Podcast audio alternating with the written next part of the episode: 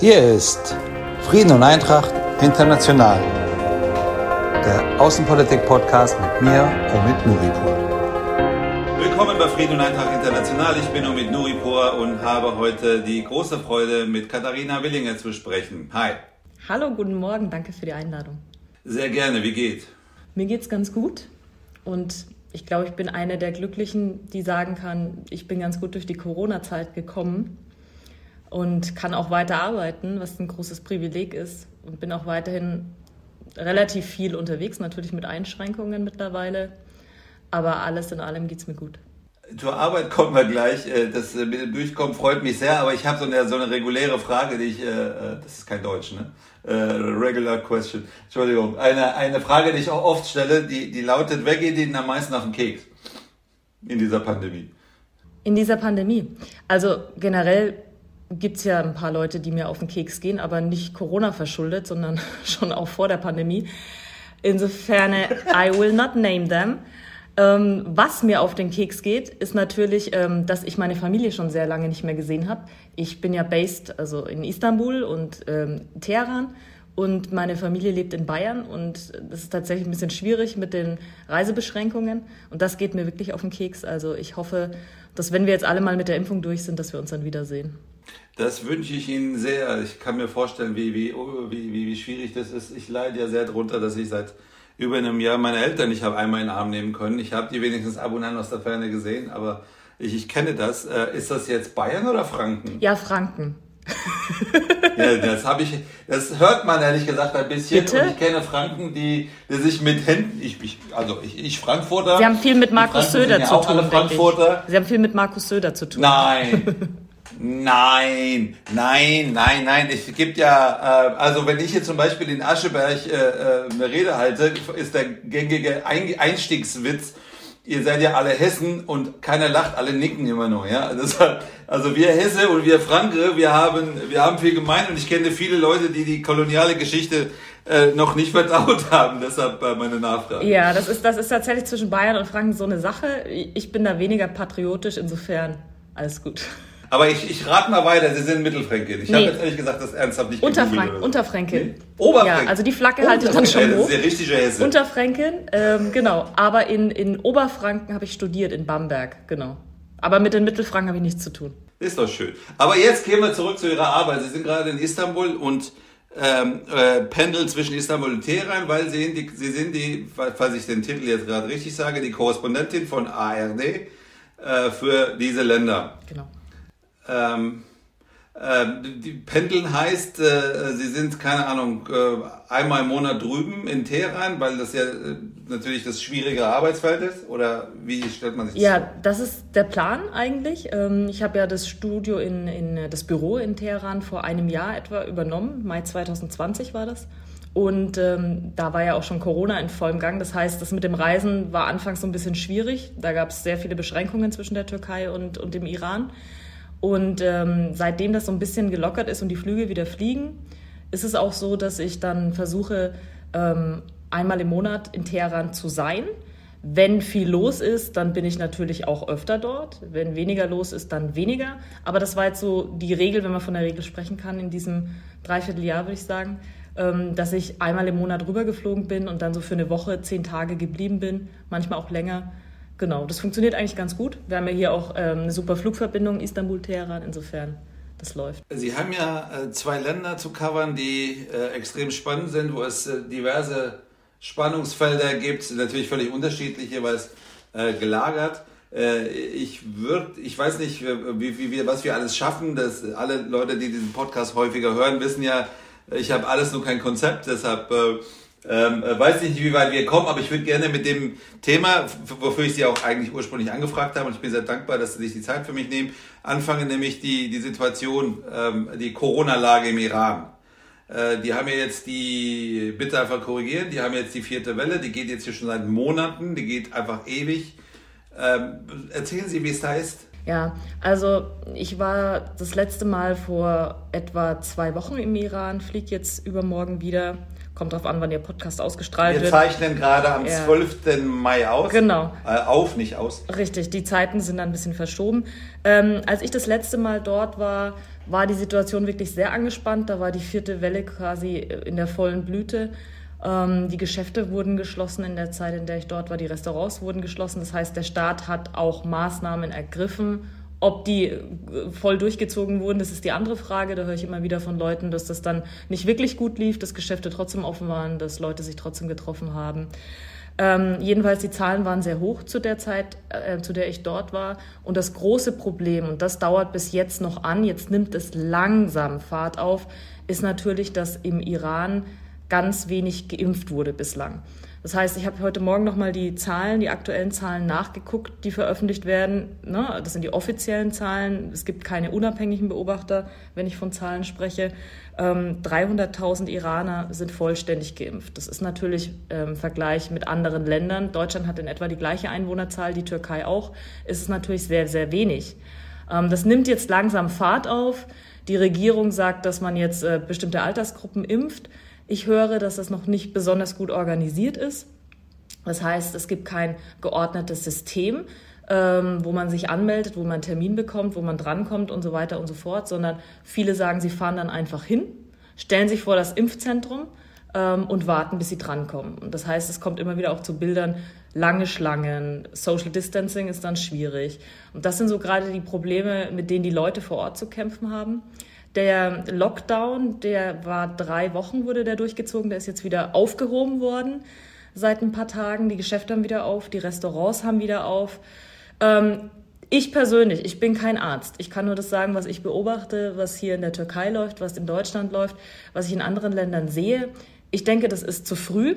Ich weiß aber auch, ähm, dass das System keine andere Wahl hat, als wieder zu öffnen.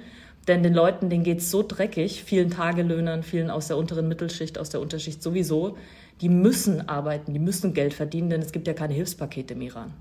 Ich würde gerne drei Wellen zurückgehen. Ähm, am Anfang, am, am Anfang äh, gab es eine, ähm, eine unfassbare Rede des Revolutionsführers, der erklärt hat, äh, dass äh, das ist ein Virus, äh, der als Teil der chemischen Kriegsführung der Vereinigten Staaten gegen das iranische Volk jetzt äh, produziert worden sei. Und äh, das sei aber nicht so schlimm, weil die iranischen Gene sind dagegen gewappnet. Ähm, ich will jetzt gar nicht fragen, warum macht er das, weil äh, da gibt es, glaube ich, keine echte Antwort, die man. Ähm, das ist einfach nur verheerend, weil das, äh, das ist ja nicht nur lustig, das ist ja einfach nur äh, die Leute einfach in, in, ins Desaster hineintreiben. Gab wenige Wochen danach ja auch die Ashura-Prozession und die ähm, die Hosseinier, ich weiß jetzt gar nicht, wie ich das in wenigen Sätzen erklären soll, aber Religiöse sagen wir mal, Feste. schiitisch Mhm. Ostern, Genau. äh, schiitische Karfreitag, äh, nur auf einen Monat äh, gestreckt.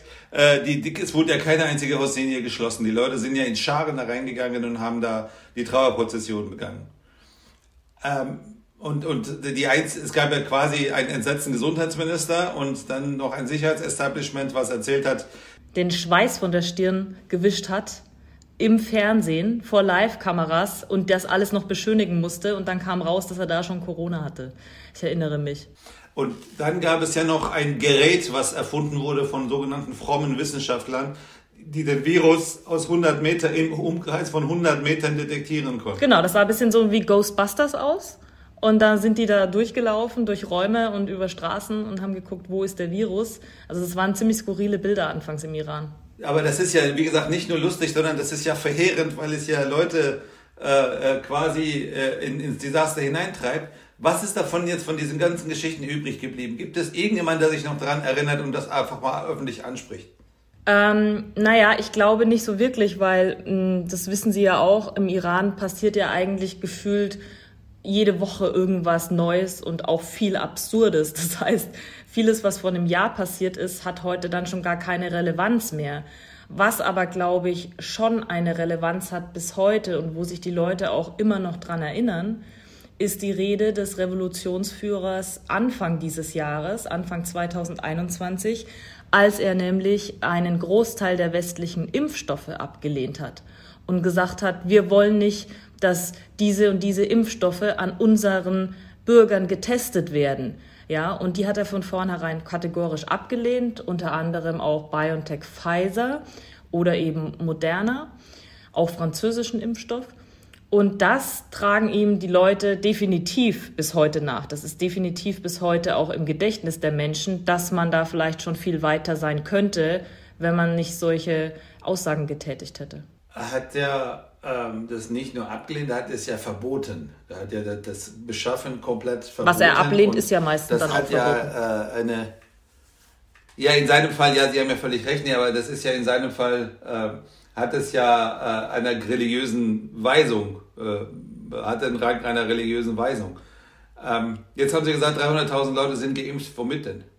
Also, mh, ich habe mich so ein bisschen umgehört ähm, in meinem Bekanntenkreis und ähm, da war AstraZeneca dabei und Sinopharm. Sinopharm ist ein chinesischer Impfstoff. AstraZeneca ist bekannt in Deutschland. Ähm, es wird von allem ein bisschen importiert oder es wurde von allem ein bisschen importiert. Ähm, es gibt eben AstraZeneca auf dem Markt. Das wurde im Zuge der WHO importiert, COVAX. Ähm, dann gibt es Sinopharm, das ist chinesischer Impfstoff. Wir können vielleicht dazu später auch noch was sagen. Die ähm, Iraner sind ja in einem sehr, sehr engen Austausch mit den Chinesen. Ähm, indischer Impfstoff wurde anfangs auch importiert. Wurde mir gesagt, inwieweit das jetzt noch läuft, gerade auch aufgrund der Situation in Indien, da bin ich überfragt. Aber das sind so verschiedene Produkte auf dem Markt, vor allen Dingen eben der chinesische. Und der Iran äh, produziert seit, jetzt haben wir heute den 12. Mai, seit dem 10. Mai produziert der Iran sein eigenes Vakzin. Das ist eine industrielle Produktion, die losgegangen ist, obwohl die klinische äh, Phase noch nicht abgeschlossen ist. Also da wird an 30.000 Leuten getestet, so ist mein Stand. Und sobald diese Testphase abgeschlossen ist, soll dann auch verimpft werden. Angekündigt war mal September, aber gerade laufen ja, läuft ja schon so die Wahlpropaganda und die Maschinerie los. Die Regierung sagt jetzt, ja, das geht alles viel schneller, wir können vielleicht schon im Juni oder im Juli impfen. Ob das stimmt, ja, I don't know. Also ich fasse zusammen, man schützt die Leute in Anführungsstrichen äh, vor den EMA lizenzierten Impfstoffen, um den eigenen dann einfach zu testen äh, in sehr frühem Stadion. Äh, ja, ich weiß nicht, ob es darum geht, äh, den eigenen an die Leute zu bringen, aber der Iran sagt ja immer wieder, beziehungsweise die Regierung sagt immer wieder, sie haben gar keine andere Wahl, als auf den eigenen zu setzen. Ich bezweifle das, denn wenn ich beobachte, was für enge Verbindungen es gibt zwischen dem Iran und eben China, ja, wirtschaftlicher Natur ist der Austausch ja immens. Es gab vor einigen Wochen diesen Megadeal, der unterzeichnet wurde. Details sind da ja nicht so viele bekannt, aber es heißt, dass China in den nächsten 25 Jahren 400 Milliarden Dollar in den Iran investieren will, in Infrastrukturprojekte vor allen Dingen. Da frage ich mich schon, wenn das alles funktioniert, wenn das alles läuft, warum kommt dann kein Impfstoff in den Iran? Ja, also das sind so ein bisschen die, die Aussagen der Regierung, die da so ein bisschen ähm, ja, lückenhaft sind, definitiv. Und ähm, das ist auch das, was die Bevölkerung ähm, an der ganzen Sache stark kritisiert, dass man da so hinten dran ist. Was ich aber auch beobachte, ist, dass es im Iran sehr, sehr wenig Impfskeptiker gibt.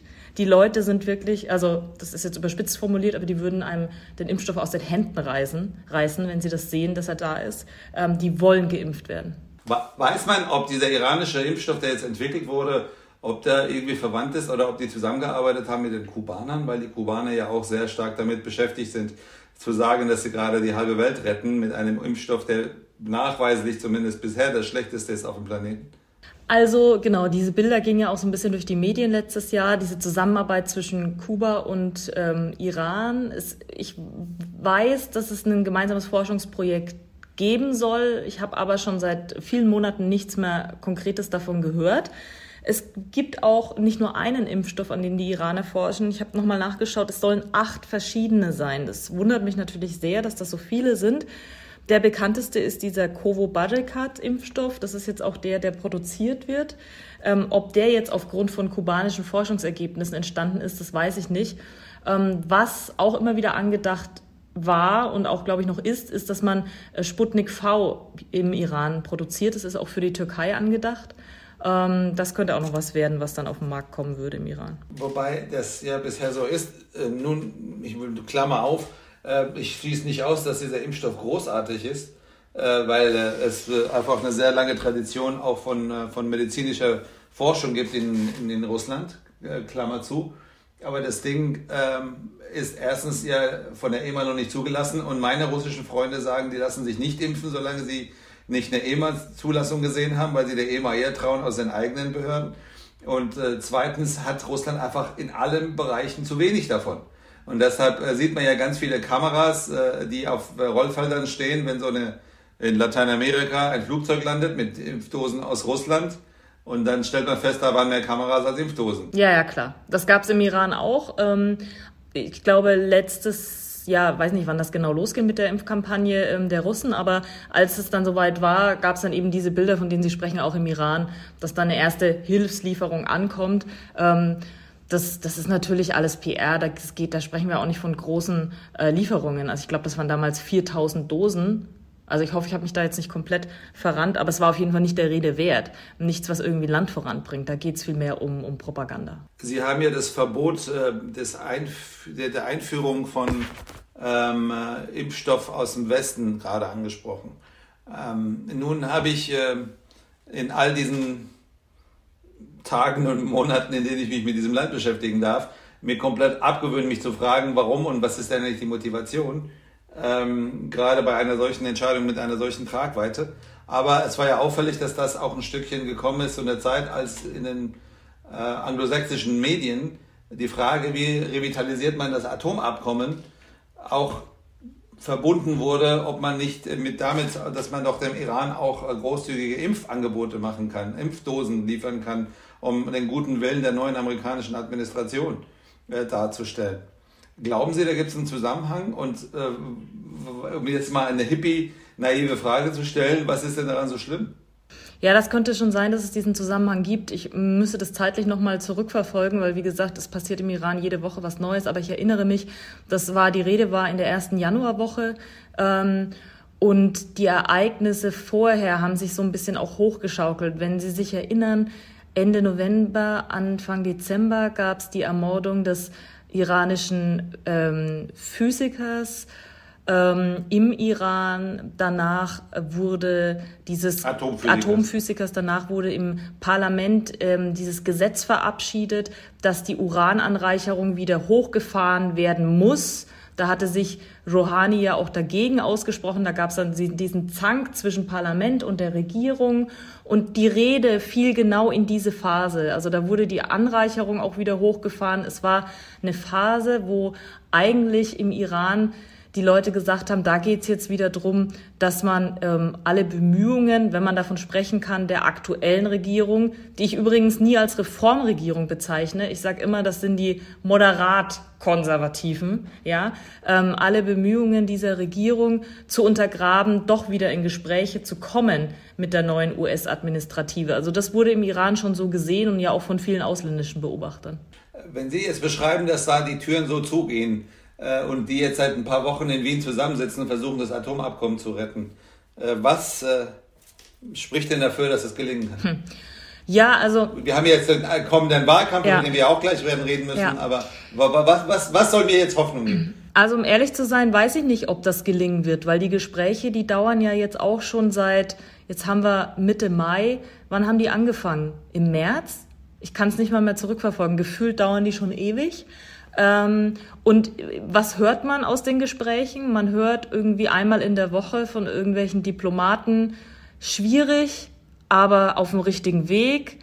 Mm, oder dann genau das Gegenteil, der Iran stellt sich quer oder mm, das klappt nicht. Also ich kenne dieses Diplomatensprech mittlerweile zur Genüge, um zu sehen, dass es noch nicht so läuft, wie man sich das ursprünglich mal erhofft hat.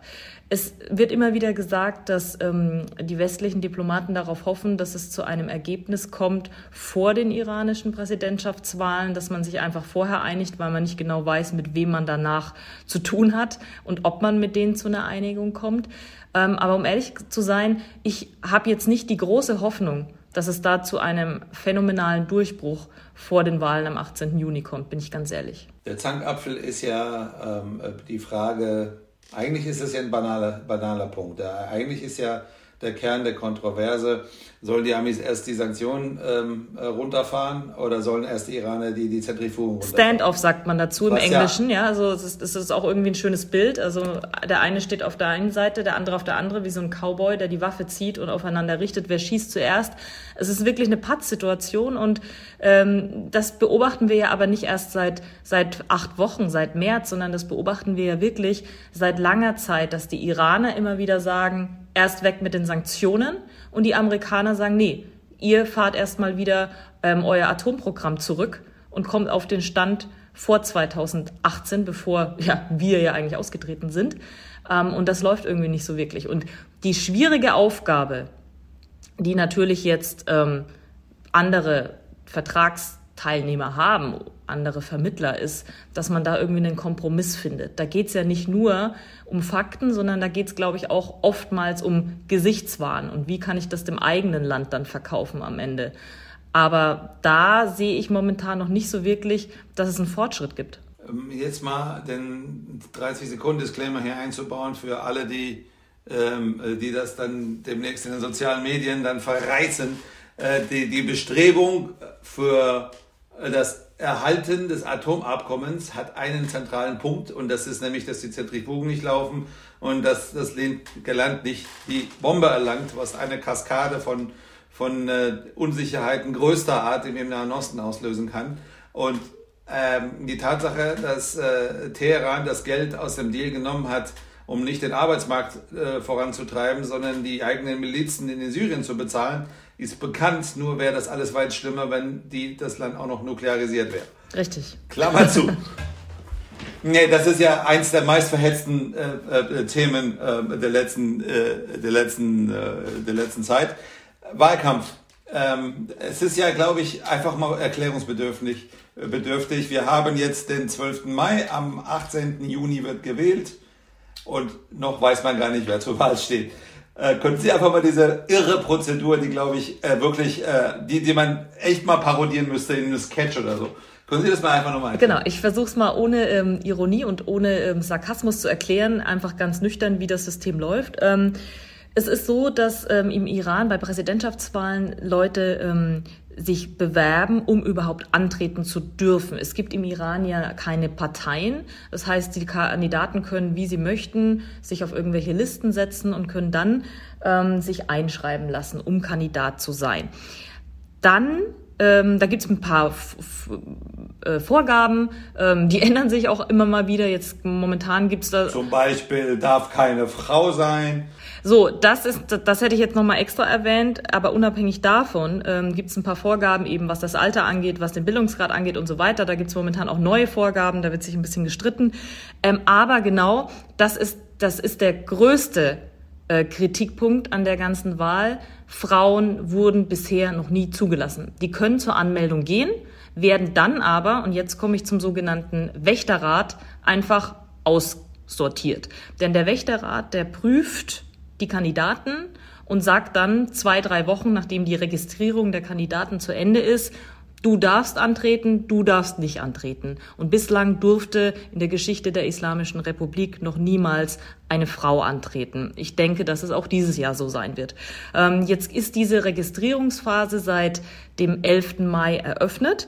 Ähm, die Leute können ins Innenministerium marschieren und können sich da anmelden, füllen einen Bogen auf, da, aus. Da ist auch immer super viel Presse. Alle stürzen sich auf die Kandidaten. Im Vorfeld gibt es auch immer Gerüchte, wer sich denn dann am Ende auch anmelden wird. Das ist im Iran, glaube ich, historisch schon immer so gewesen, dass dann der, der, äh, die Gerüchteküche am Köcheln ist. Das war auch dieses Jahr wieder so. Ähm, in diesem Jahr sehen wir vor allen Dingen, ähm, dass sich viele, viele Leute von Seiten der Revolutionsgarde anmelden, dass sich viele, viele Leute aus ähm, dem Hardliner-Spektrum anmelden. Gut, das ist nichts Neues. Ähm, Reformkandidaten, das ist ja immer die große Frage, die sich westliche Medien stellen. Ähm, wer ist denn Reformer und wer rettet jetzt den Iran? So. Ähm, Reformkandidaten haben generell im Iran unter diesem System im Jahr 2021 kaum bis gar keine Chance. Denn sie werden A vom Wächterrat schon gefiltert, gar nicht zur Wahl zugelassen. ja, wenn sie irgendwie Chancen hätten und man weiß, die sind beliebt in der Bevölkerung und die würden was ändern am System, die werden ja auf ähm, Konformität zum islamischen System, zur islamischen Republik geprüft. Das heißt, die kommen gar nicht durch. Ähm, das heißt, was haben wir zu erwarten? In drei Tagen ist die Einschreibungsphase der Kandidaten zu Ende. Zehn bis 14 Tage später wird der Wächterrat sagen, so der, der und der, der darf. Und dann haben die Iraner am 18.06. sozusagen eine ähm, ja, vorgefilterte Wahl, die sie begehen können. Und ich habe auch gestern so einen Witz gelesen, der wahrscheinlich nicht neu ist im Iran, aber ich musste trotzdem so ein bisschen lachen. Mm, der Präsident wurde jetzt bestimmt, heißt es, und nun dürft ihr eure Wahllokale besuchen, weil die Leute einfach sagen, ja, es ist keine Wahl. Äh, ne? Man sagt so, der, der oder der. Und am Ende sind ja alle ähnlich. Not, a, not an election, a selection. Mhm ähm, Frage äh, ist deswegen auch relevant für alles, was wir bisher hatten, weil einmal ähm, wir ja auch nicht übersehen, ob äh, jetzt in Wien einfach geschoben wird nach, auf nach der Wahl oder ob das vielleicht vor der Wahl extra geplatzt wird aus Wahlkampfzwecken. Ja. Ähm, die Frage ist auch deswegen relevant. Ich äh, habe viel mit Leuten im Iran gesprochen die letzten Tage, die mir sagen, die Länge und die Intensität dieser furchtbaren vierten Welle mit einer Dunkelziffer von voraussichtlich vierstelligen Todeszahlen am Tag ähm, ist äh, äh, teilweise Missmanagement, teilweise gibt es Bestrebungen, ähm, äh, die vierte Welle auch wirklich unbedingt bis zum Wahltag aufrechtzuerhalten. Ja, also ähm, da, wenn ich da gleich was zu sagen kann, es äh, wurde ja auch im staatlichen Fernsehen vor etwa einer Woche eine Umfrage veröffentlicht, ähm, und Umfragen sind ja im Iran eher selten, ähm, die besagt, dass nur 31 Prozent äh, wählen gehen möchten aus Angst vor Corona. So, das heißt, jetzt schon fängt das System an, die geringe Wahlbeteiligung, die es zu befürchten hat, auf Corona zu schieben. Ich denke, unabhängig von Corona wäre diese Zahl in diesem Bereich. Denn ähm, wenn wir uns an die Parlamentswahlen im Februar 2020 waren, die erinnern, da war die gesamte Wahlbeteiligung, glaube ich, bei 25 Prozent. 25 Prozent, das ist nichts. Ja, und eine, auf eine hohe Wahlbeteiligung hat das System eigentlich auch immer gesetzt in den letzten Jahren, weil man damit ja auch die ganze Sache legitimiert und auch sagt, so schaut her, Westen, die Leute wollen uns, die Leute wollen die Leute, die den Iran regieren. Und das heißt, diese Umfrage, die wurde jetzt schon vor der Wahl einige Wochen veröffentlicht, dass man dann auch später sagen kann, ja, war ja, war ja nicht anders zu erwarten, Corona. Und es ist ja auch sichtbar, dass äh, Hardliner im Fernsehen auftreten, um auf die Wahlbeteiligung in den USA 1976 hinzuweisen, die ja besonders niedrig gewesen sei. War das so? Ähm, äh, das, ja, weiß ich, das, die Zahl war jetzt gegriffen, ja, aber das ist relativ sichtbar, dass da sehr stark auch äh, äh jetzt, dass die sich jetzt rauskramen, niedrige Wahlbeteiligung in irgendwelchen westlichen Demokratien, um zu sagen, das sei ja nichts Schlimmes. Diese niedrige Wahlbeteiligung übrigens, ähm, wenn man das jetzt hört, unseren Podcast, könnte man sagen, ja, ist, so, ist doch eine Klatsche gegen die Islamische Republik. Ja, ist es auf der einen Seite. Auf der anderen Seite hilft es natürlich ähm, den Hardlinern äh, wahnsinnig, denn die, die zur Wahl gehen, ähm, sind vor allen Dingen Leute, die das System unterstützen. So war es zumindest bei den Parlamentswahlen. Nicht nur, aber vor allen Dingen. Das heißt, ähm, die Hardliner, die jetzt antreten, die haben natürlich von vornherein viel mehr Chancen, wenn vor allen Dingen systemkonforme Leute zur Wahl gehen, weil der Großteil der Menschen eben, lassen wir Corona mal komplett weg, ähm, sowieso sagen, wir haben ja gar keine Wahl. Lasst euch nicht glauben machen, dass das eine Wahl ist. Ja, ähm, und es gibt ja auch keinen Kandidaten, wo die Leute, die wirklich auf Reformen setzen, sagen, oh, wenn der jetzt aber antritt, dann werde ich auf jeden Fall mein Kreuzchen machen. So ist es ja nicht. Es ist ja keine Hoffnungsfigur da, die irgendwie was reißen könnte oder würde. Zumindest keine, wo abzusehen ist, dass die wirklich auch zugelassen wird. Lassen Sie mich äh, Ihnen zwei Zitate einfach äh, sinngemäß wiedergeben von Leuten, die ich gehört habe zu dieser Wahl und, und sagen Sie mir, was von den beiden eher Ihre Einschätzung trifft. Das eine war, ähm, ähm ich gehe zur Wahl, weil äh, ähm, mehr Freiheiten gibt es sowieso nicht und die Situation bessert sich sowieso nicht, egal wer regiert. Aber wenn wir jetzt einen Hardliner-Präsidenten haben, gibt es wenigstens nicht mehr diese ganzen Querelen ähm, im, im, im, System, was ja noch mehr blockiert in, in dem Desaster, ähm, als wir es bisher kennen. Die zweite Stimme war, ähm, Naja, die Erfahrung, das ist ja am Ende nach dem Selektionsmechanismus, den Sie ja gerade akkurat beschrieben haben, sowieso nicht so deutlich, äh, nicht so relevant, dass wir wählen gehen. Am Ende entscheidet es ja der Revolutionsführer und der Revolutionsführer hat ja aus den Zeiten von Ahmadinejad gelernt, dass wenn ein Hardliner im Schaufenster ist, ähm, dass er ähm, quasi die Vorhänge wegzieht und, und die internationale Gemeinschaft auch eher auf, auf das, was dahinter ist, schauen kann, weil ähm, ja der im Schaufenster ist, so redet, wie Teile und, und weite Teile des Sicherheitsestablishments denken.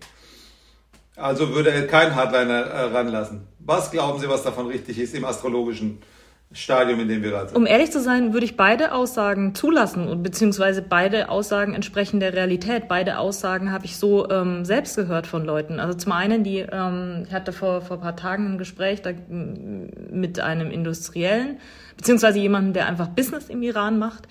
Ähm, und der einfach genau so gesprochen hat, der gesagt hat, ja, vielleicht wird es einfach einfacher für uns, wenn jemand an der Macht ist, der ähm, als Hardliner eingestuft wird, der ähm, hat dann einfach bessere Kontrolle über alles, über die Revolutionsgarde, über deren Gelder. Vielleicht kann man sich dann auch besser einigen. Vielleicht findet man dann mal eine Linie und nicht ständig diese internen Machtkämpfe und kommt dann auch zu einem Abschluss mit dem Ausland. Die Aussage habe ich genauso auch schon mehrere Male gehört. Und die andere Aussage war, ähm, dass der Revolutionsführer eigentlich gerne jemand hätte, den er dem Westen präsentieren kann. Ja, auch das äh, halte ich für, für möglich. Die Frage ist nur, ob es dem System immer noch so wichtig ist, wie bei den letzten Wahlen oder bei den vorletzten Wahlen, oder ob man sich nicht schon so weit isoliert hat, dass einem das auch gar nicht mehr wichtig ist, wie man im Westen dasteht. Die äh, Wahl ist ja auch äh, überschattet von von einer Dichte an Gerüchten, die Gerüchte gibt es schon seit, seit, mehr als einem Jahrzehnt, äh, über den Gesundheitszustand des Revolutionsführers. Und es war noch nie so sichtbar, äh, dass äh, sehr, sehr viele dieses Thema Präsidentschaftswahl im System ja auch verknüpfen mit der Frage ähm, ähm, der, der Nachfolge. Ähm, ist, das ist ja auch ein großes Thema mittlerweile auch in der, in, in, in der Breite des gesellschaftlichen Diskurses. Ähm, was macht, ist das ein, treibt das eher die Leute noch mehr dazu, dass sie dann nicht zu, zur Wahl gehen oder äh, führt das mehr dazu, dass die Leute jetzt einfach erst recht sagen, ich will mit dem Ganzen nichts mehr zu tun haben, ich privatisiere oder wo, was, was löst das aus? Ich glaube, dass die Leute, dass ein Großteil der Menschen hat, glaube ich, schon verstanden, dass ähm, der Präsident im Iran nicht die Befugnisse hat, die er vielleicht in anderen Ländern hätte. So, äh, um es mal so zu formulieren. Ähm, der Revolutionsführer wird ja auch nicht wirklich vom Präsidenten bestimmt, sondern vom Expertenrat. Das sind fast 90 Kleriker und die bestimmen quasi die Nachfolge. Ob ein Präsident, und jetzt kommen wir dieser Frage nach, würden die Menschen vielleicht deshalb wählen gehen, schon gar nicht ein moderat konservativer Präsident Einfluss auf die ganze Sache hat. Das bezweifle ich stark und das bezweifeln mit Sicherheit auch die iranischen Wähler, die das System ja viel besser kennen als ich. Und deswegen glaube ich nicht, dass das Einfluss auf die Wahlen am 18. Juni hat. Aber die Frage, äh, wer wird der Nachfolger? Klar, die wird heiß diskutiert. Ähm, der Revolutionsführer ist 82, 83. Er gilt als krank, schon seit vielen Jahren sagt man das. Er ist jedenfalls nicht mehr besonders fit, das sieht man auch bei den öffentlichen Auftritten. Das heißt, diese Nachfolgediskussion ist natürlich im Gange und beschäftigt viele. Ähm, aber ich glaube einfach, dass sich generell die Leute gar nicht mal die Frage stellen, wer wird der Nachfolger und bessert sich was für uns, sondern die Leute stellen sich vielmehr die, Nachfra die Frage, ähm, ist dieses System noch tragbar? Um es jetzt mal vorsichtig zu formulieren. Äh, jetzt noch mal ganz kurz zur Erklärung für alle, die zuhören. Äh, der Expertenrat ist ein eigenes Parlament, was gewählt wird, äh, haben Sie gerade beschrieben. Der Wächterrat ist ein äh, sogenanntes, da gibt es noch einen Schlichtungsrat, das, das, lassen wir jetzt mal weg, aber äh, der, der, der, Wächterrat ist ein, ein Gremium von zwölf Leuten. Männern. Sechs äh, Juristen. Ja, sicher. Das einzige Gremium, in das Frauen rein dürfen, ist das Parlament. Äh, alle anderen nicht. Ähm, das sind äh, sechs Juristen, die werden aus der Mitte, des, nicht aus der Mitte, aber vom Parlament gewählt. Und sechs islamische Rechtsgelehrte, die werden vom Revolutionsführer ernannt. Und die überprüfen jegliche Gesetz, nicht nur die Kandidatenlage bei Wahlen, sondern jegliche, jegliche Gesetzgebung aus dem Parlament wird von ihnen überprüft. Und was wir im Übrigen der erleben, auch einmalig ist, dass der Wächterrat plötzlich eigene Gesetzesentwürfe macht. Das haben die letzten 40 Jahre nicht ja, gemacht. Ja, wobei das... Und das, der Parlament zuleitet. Entschuldigung, aber das ist so ein bisschen, also das, da denke ich mir auch mal, was, dass man sich da überhaupt drüber aufregt. Der Wächterrat, um das jetzt mal zu sagen, hat ein Gesetz, ein, ein Wahlgesetz erlassen, in dem er quasi die, das Alter, den Bildungsgrad und bestimmte Vorgaben für die Kandidaten macht. Und das Parlament sagt jetzt, Moment mal, ihr habt ja gar keine Befugnis, irgendwelche Gesetze zu machen.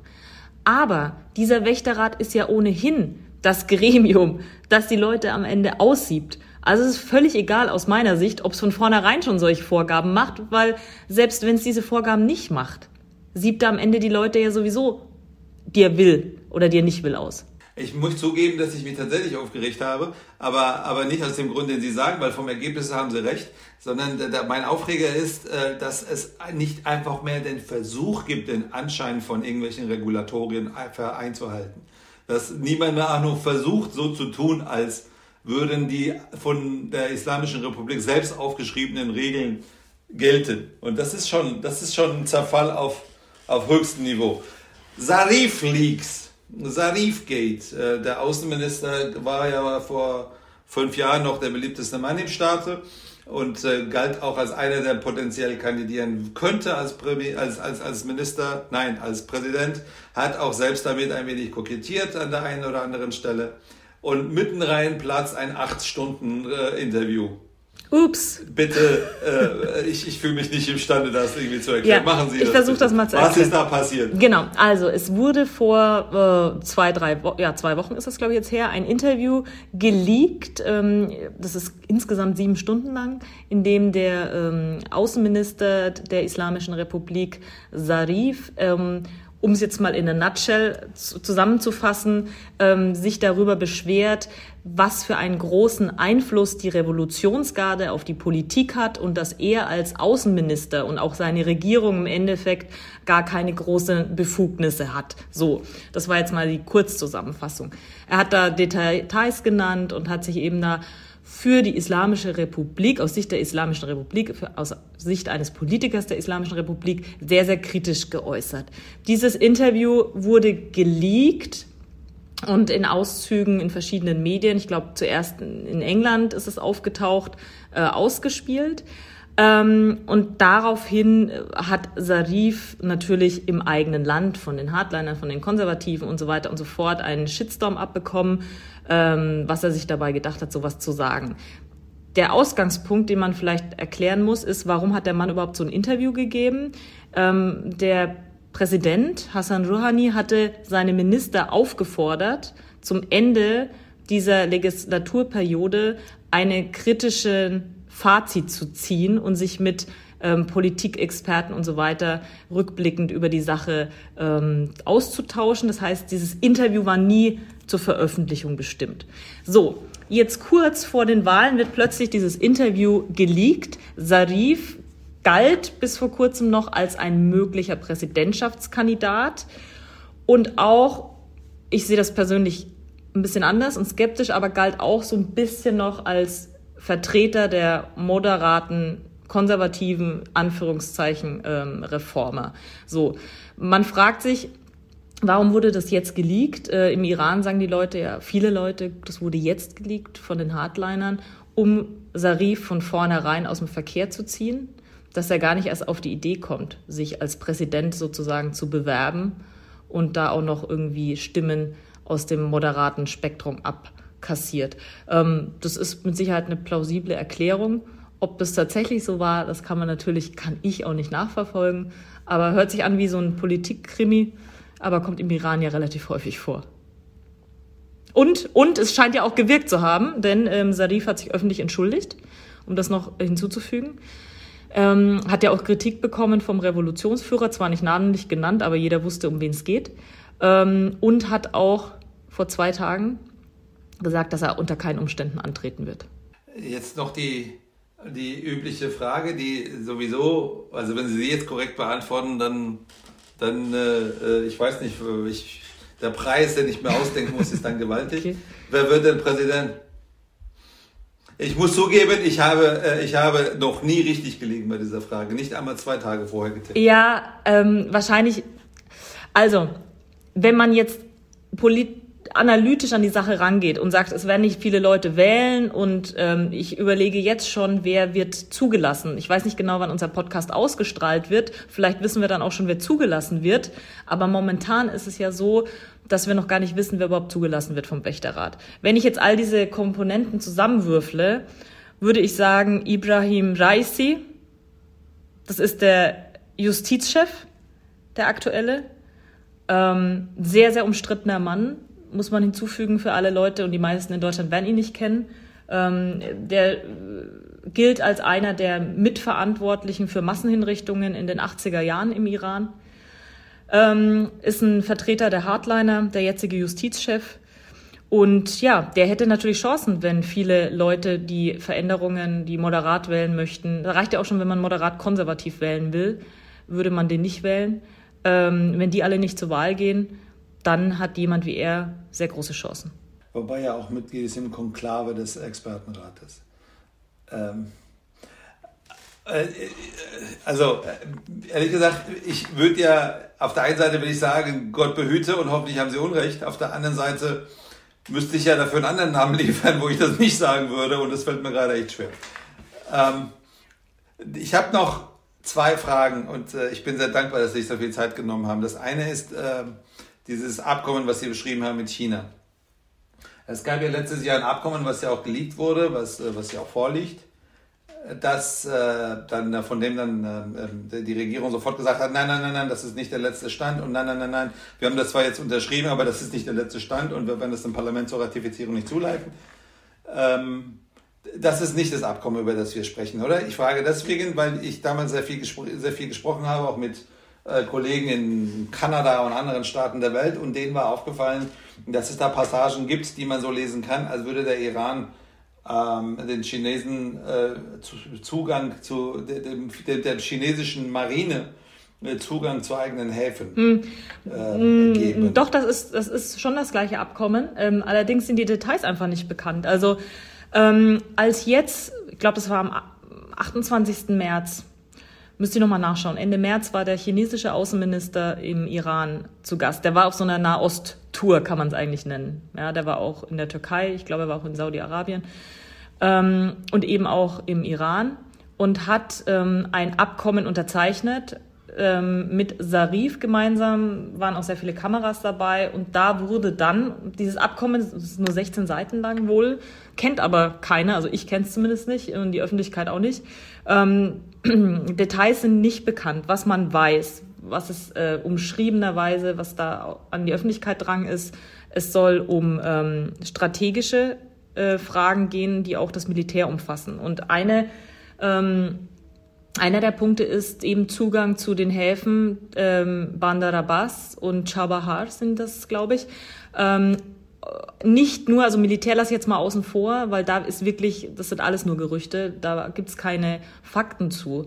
Ähm, da geht es vor allen Dingen natürlich auch um den wirtschaftlichen Handel. Das sind strategisch wichtige Häfen auf dem Weg nach Afrika ähm, in denen die Chinesen dann Zugang hätten, haben sie ja auch schon zum Teil. Also in Sistan, Baluchistan, in den Häfen ähm, sind schon die Chinesen in der Freihandelszone.